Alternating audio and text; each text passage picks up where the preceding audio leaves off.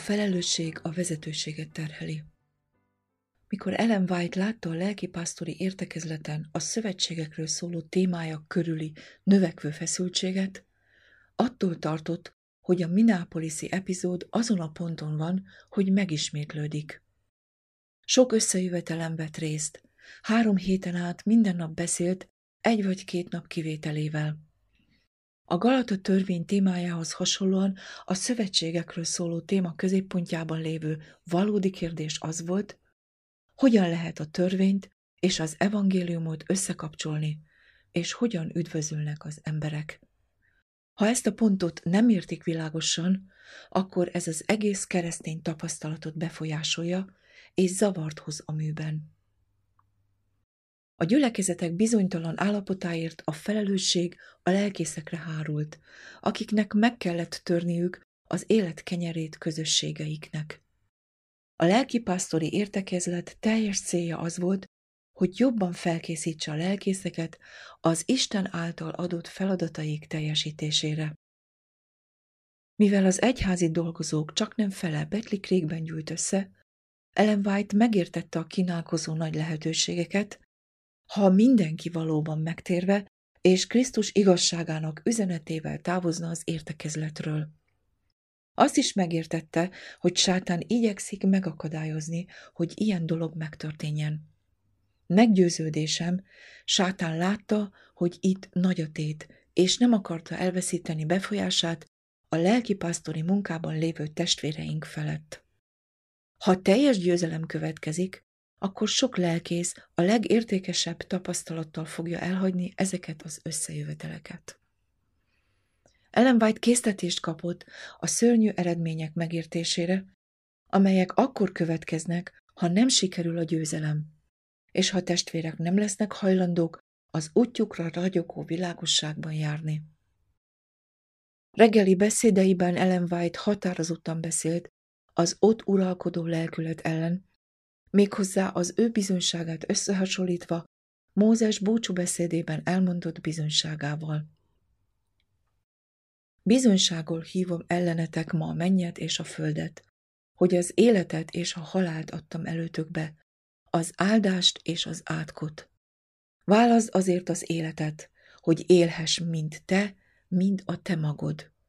5 Mózes 30, 19 Valóban, a mű meghozott döntések sok jövőbeli generációt érintenek majd.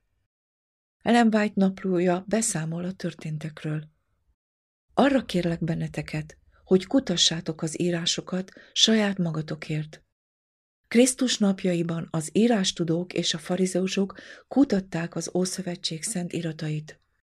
Azonban úgy értelmezték az olvasottakat, hogy támogassák saját hagyományaikat. Noha a legtöbb ponton megosztottak voltak, mégis egy ponton egyesültek, a Krisztussal való szembenállásban. Napjainkban úgy tűnik, hogy az emberek összefogtak, hogy semmisé tegyék az Úr által küldött üzenet hatását. Ők megváltoztatják Isten igényének jelentését, hogy megfeleljen saját véleményükkel. Isten ellene van azoknak, akik félreértelmezik a Szentírást a saját maguk által előre kialakított elképzeléseikhez igazítva. Ez volt az a kontextus, amelyben Ellen White figyelmeztette a felelős pozícióban lévő testvéreket, hogy ne szomorítsák meg Isten lelkét, elűzve őt a szívükből. Ne fordítsatok hátat az Isten által küldött üzenetnek, ahogyan Minneapolisban tettétek. Fájó szívvel kérdezhette, Miért nem kelnek fel, és miért nem világítanak?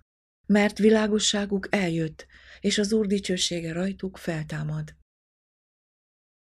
Február harmadikán Ellen White a testvérek előtt állt, és arra kérte őket, fogadják el a számukra bemutatott világosságot. Tudta, hogy erőfeszítéseket tettek, egy ellentétes befolyást a világosság elutasítására, amelyet Isten elhozott itt nekünk Krisztus igazságával kapcsolatosan. Visszatartás nélkül ki tudta mondani, ha Isten valaha is beszélt általam, ez az igazság, testvérek. Ez az igazság, amelyet mindegyik kötök elfogad, különben lelketek sötétségben és pusztaságban hagyatik, mint Gilboa magaslatai. Isten értékes lehetőségeket kínált nekik. Tehát, atyám fiai, azt akarom mondani, hogy egy ajtó nyitva áll, és egyetlen ember sem tudja bezárni előttetek. Függetlenül attól, hogy a legmagasabb vagy a legszerényebb pozícióban lenne, senki sem tudja bezárni. De ti megtehetitek. Bezárhatjátok saját szívetek ajtaját, hogy azt a világosságot, amelyet Isten küldött nektek az elmúlt másfél évben, ne befolyásolja és ne legyen hatással életetekre, és ne kerüljön be a vallási tapasztalatotokban sem. Ez az oka, amiért Isten elküldte hírnökeit. Emlékeztette a testvéreket, hogy miután keresztelő János olyan üzenettel érkezett, amely felkavarta hallgatóinak szívét, Krisztus gyógyító balzsammal jött egy üzenettel, amely által a mag a szív megtörése után az előkészített talajba hullhatott. Azonban János tanítványai féltékenyek voltak Krisztusra.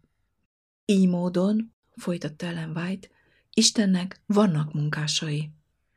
Ők előre viszik a munkát egy bizonyos pontig, utána már nem tudnak tovább haladni. Isten elhív egy másik munkást, hogy azonnal lépjen közbe, és vigye tovább a munkát. Aki dolgozott, azt végül zárt kör veszi körül. Nem láthatja, hogy épp az irány, amelyben dolgozott, nem folytatható az idők végezetéig. Több világosságot és erőt kell bevinni a műbe, mint a múltban.